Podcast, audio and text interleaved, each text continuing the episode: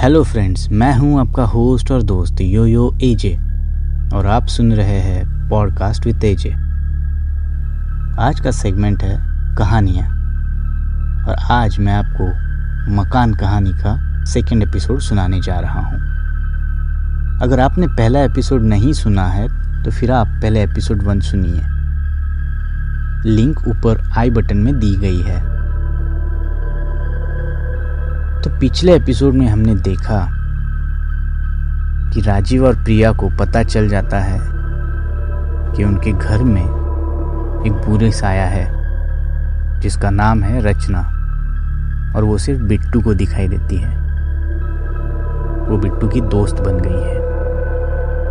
तो जब प्रिया और राजीव रचना के बारे में बात कर रहे होते हैं तो बिट्टू उन्हें टोकता है, कहता है, उसके बारे में बात मत करो। वो डर रही है। प्रिया पूछती है, कौन डर रही है? बिट्टू कहता है, रचना। प्रिया पूछती है, कहाँ है रचना? तो बिट्टू कहता है, ये देखो ना, पापा के पीछे ही खड़ी है।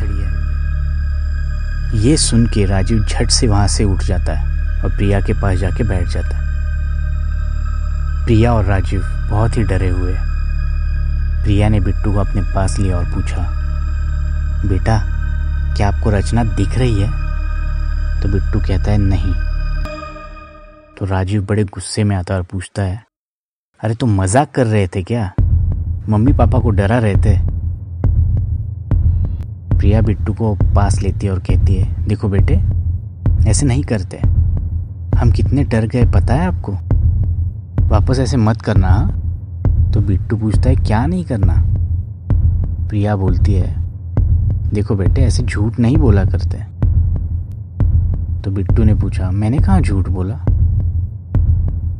प्रिया कहती है तो आपने कहा ना कि रचना वहाँ खड़ी है तो ये आपने झूठ ही कहा ना? बिट्टू कहता है, नहीं। तो राजीव पूछता है, अरे बिट्टू, पागल हो गए हो क्या? क्या बोल रहे हो? कुछ समझ में भी आ रहा है तुम्हें? तो प्रिया राजीव को कहती है, अरे आप ऐसे गुस्सा मत होइए। मैं बात कर रही हूँ ना। बताओ बेटा, आपने ऐसा क्यों कहा कि रचना पापा के पीछे ही खड़ी है? तो बिट्टू ने कहा, क्योंकि वो वहाँ खड़ी थी। तो प्रिया कहती है, लेकिन मैंने जब आपको पूछा कि आपको रचना दिख रही है तो आपने ना क्यों बोला? तो बिट्टू ने कहा, क्योंकि तब तक वो चली गई थी। वो डर गई थी।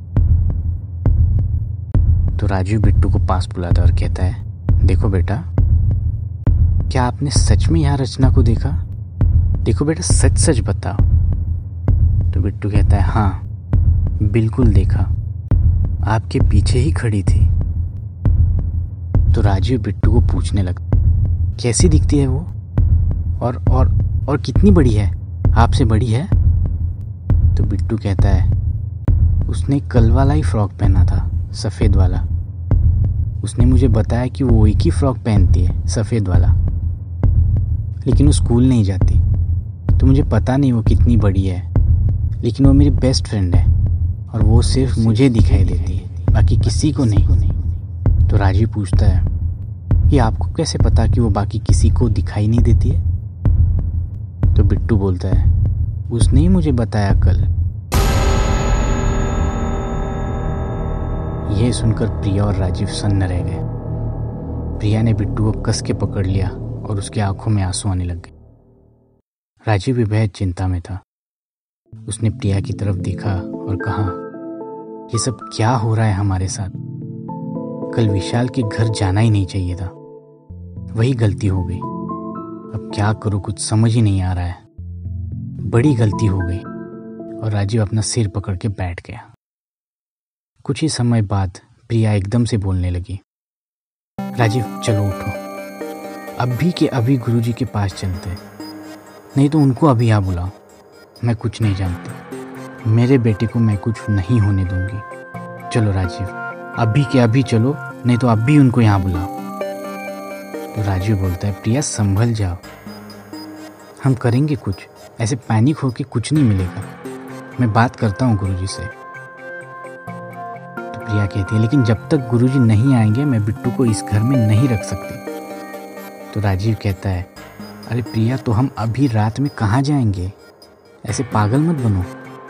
देखो, अब जो भी होगा, हमें मिलकर उसका मुकाबला करना है। थोड़ा धीरज रखो। लेकिन प्रिया कुछ सुनने को तैयार नहीं। वो बस बोली जा रही है, नहीं राजीव, यहाँ नहीं रुकेंगे, बस। हम गुरुजी के आश्रम चलेंगे। चलो, वही जाएँगे, वही हमारे लिए सेफ़ जगह होगी। तो राजीव कहता है, प्रिया, वहाँ कोई नहीं रह सकता। तुम ऐसे पागलों जैसी बातें मत करो। देखो, एक काम करते हैं। मैं गुरुजी से फ़ोन पे बात कर लेता हूँ। फिर देखते हैं आगे क्या करना है, ठीक है? ऐसा बोल के राजीव ने गुरुजी को फ़ोन लगाया और उनको सारी बातें बता दी। तो गुरुजी ने अपने आश्रम के एक आदमी से कुछ चीज़ें भेज दी। उसमें एक अभिमंत्रित किया हुआ रक्षा धागा था। वो धागा राजीव ने प्रिया और बिट्टू के हाथ में बाँध दिया। और एक धागा अपने हाथ में बाँध दिया। प्रिया ने बिट्टू से कहा, देखो बेटा, ये धागा अपने हाथ से बिल्कुल नहीं निकालना।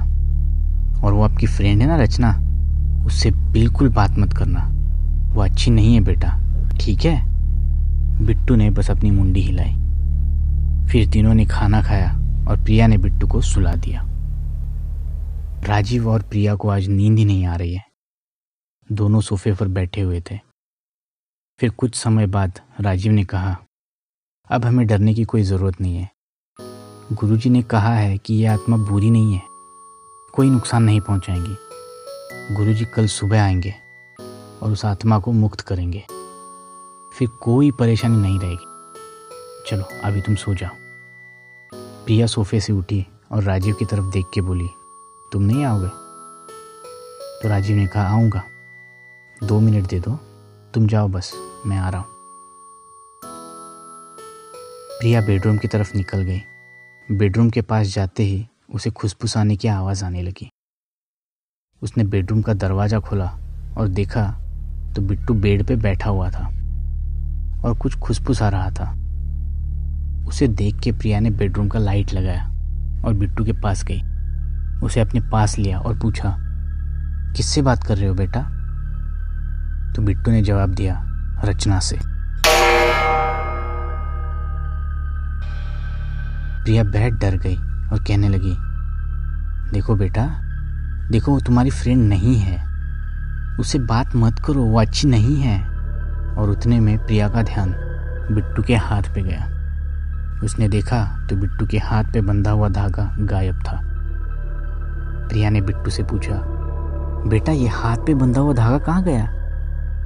तो बिट्टू ने कहा, मैंने निकाल दिया। तो प्रिया ने पूछा, क्यों? मैंने कहा था ना कि ये धागा नहीं निकालना है तो क्यों निकाला आपने? तो बिट्टू ने कहा, रचना उससे डर रही थी तो मैंने निकाल दिया। तो प्रिया उसे कहने लगी, बेटा, उसकी मत सुनो, वो अच्छी नहीं है बेटा। चलो चलो, उठो। अभी हम बाहर जाएँगे, यहाँ नहीं रुकेंगे। चलो बेटा। तो बिट्टू कहने लगा, नहीं मम्मी, मैं नहीं जाऊँगा। मुझे रचना के साथ ही खेलना है। तो प्रिया बहुत गुस्सा हो गई और कहने लगी, मैं उस रचना को नहीं छोड़ूँगी। कहाँ है वो बता? उसे अब भी घर से बाहर निकालूँगा। कहाँ है बता? और प्रिया राजीव को आवाज़ देने लगी। तो यहाँ बिट्टू बोलने लगा, मम्मी, ऐसे मत कहो, उसे गुस्सा आ रहा है। उतने में राजीव बेडरूम में आ गया। प्रिया चिल्लाने लगी, राजीव, मैंने कहा था ना, यहाँ नहीं रुकेंगे। अभी के अभी हम यहाँ से बाहर जाएँगे। मुझे नहीं पता कहाँ जाएँगे, लेकिन यहाँ नहीं रुकेंगे, बस। तो बिट्टू ने कहा, मम्मी, प्लीज़ चुप हो जाओ। उसे बेहद गुस्सा आ रहा है, प्लीज़। तो राजीव बिट्टू के पास गया उससे पूछा, बेटा, उसे कहो गुस्सा ना हो। हम हम उसे कुछ नहीं करेंगे, ठीक है? और प्रिया प्रिया, तुम प्लीज़ प्लीज़ अपने आप को संभालो। तो प्रिया बोली, मैं उस भूतनी को नहीं छोड़ूँगी। बिट्टू, बताओ कहाँ है वो? अभी उसे बताती हूँ कि एक माँ क्या कर सकती है। तो बिट्टू प्रिया की तरफ़ देखा और बोला, मम्मी, उसे बहुत गुस्सा आ रहा है। और एक ही पल में एक भयंकर चीख सुनाई दी।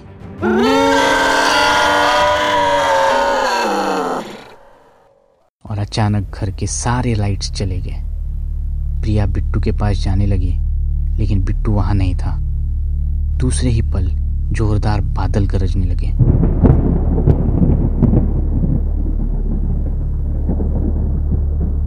और एक जोरदार बिजली कड़कड़ाई।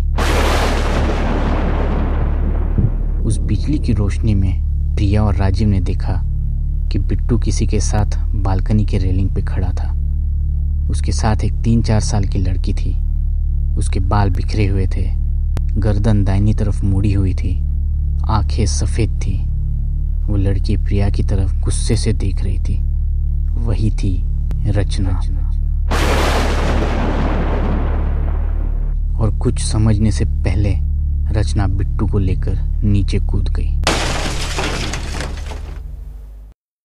प्रिया और राजीव की चीख निकली। दोनों भागते हुए बालकनी में पहुँचे। लेकिन बेहद देर हो चुकी थी।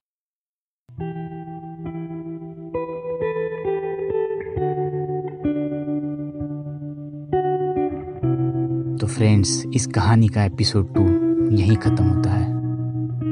अगर आपको ये अच्छा लगे तो प्लीज़ कमेंट करिए लाइक करिए, अपने दोस्तों को भी शेयर करिए।